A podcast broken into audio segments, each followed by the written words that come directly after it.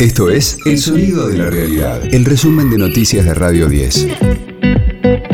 Hoy es lunes 16 de enero, mi nombre es Karina Sinali y este es el resumen de noticias de Radio 10, El Sonido de la Realidad. Ya hay fecha confirmada para las sesiones extraordinarias en diputados. Será a partir de la semana próxima, desde el 23 de enero y hasta el 28 de febrero. Los legisladores debatirán casi 30 proyectos enviados por el Ejecutivo, entre los que se destaca el pedido de juicio político a la Corte Suprema el gobierno comenzó a analizar el acuerdo de integración con Brasil. Lo hicieron durante un encuentro del presidente Alberto Fernández y Sergio Massa previo al arribo de Lula da Silva al país para la cumbre de la CELAC.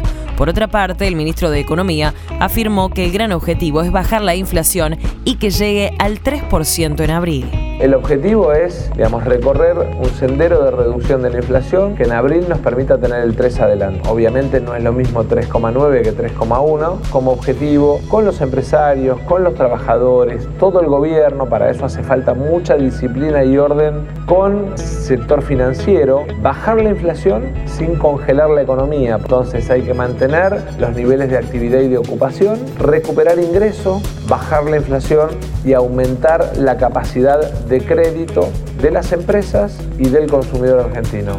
De lunes a viernes, desde las 6, escucha a Gustavo Silvestre. Mañana Silvestre. En Radio 10.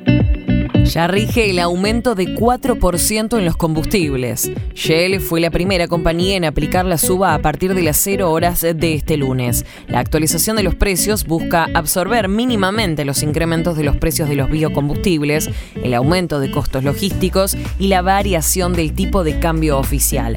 El presidente de la Federación de Expendedores de Nafta del Interior, Alberto Bosch, se refirió a este nuevo aumento. Ya estaba concertado entre gobiernos y petroleras, que ya habían firmado con el ministro Massa este sendero de topes de aumento, puede ser menos. Ninguna petrolera puede quedarse atrás porque ninguna puede abastecer una corrida de demanda hacia sus surtidores. La matriz energética argentina es muy limitada, es muy débil, están todas las petroleras trabajando a máxima capacidad y eso alcanza para autoabastecernos en lo que es nafta, no así en lo que es gasoil menos cuando tenemos pico de demanda, cuando tenemos movimiento de cosecha o cosecha Undécima jornada del juicio por el crimen de Fernando Baez Sosa. Tienen que declarar ocho testigos, entre ellos dos jóvenes que estuvieron detenidos y luego fueron sobreseídos, Juan Pedro Guarino y Alejandro Milanesi. También Tomás Colazo, amigo de los imputados, y al que el abogado querellante Fernando Burlando considera el sospechoso número 11. Radio 10, el sonido de la realidad.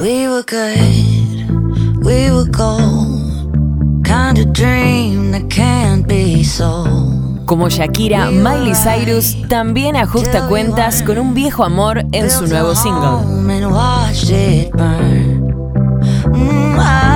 El tema se llama Flowers y es una respuesta a una canción de Bruno Mars, que era la favorita de su ex marido, el actor Liam Hemsworth.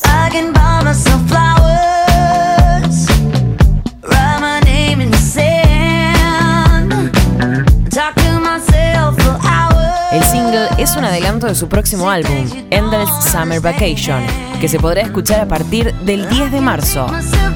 La letra dice que éramos buenos, éramos oro. No quería dejarte, no quería mentir. Para concluir que entonces recordé que yo también puedo comprarle flores.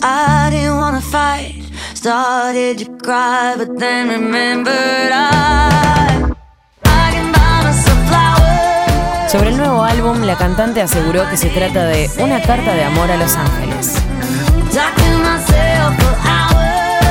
Este fue el diario del lunes 16 de enero de Radio 10, El sonido de la realidad.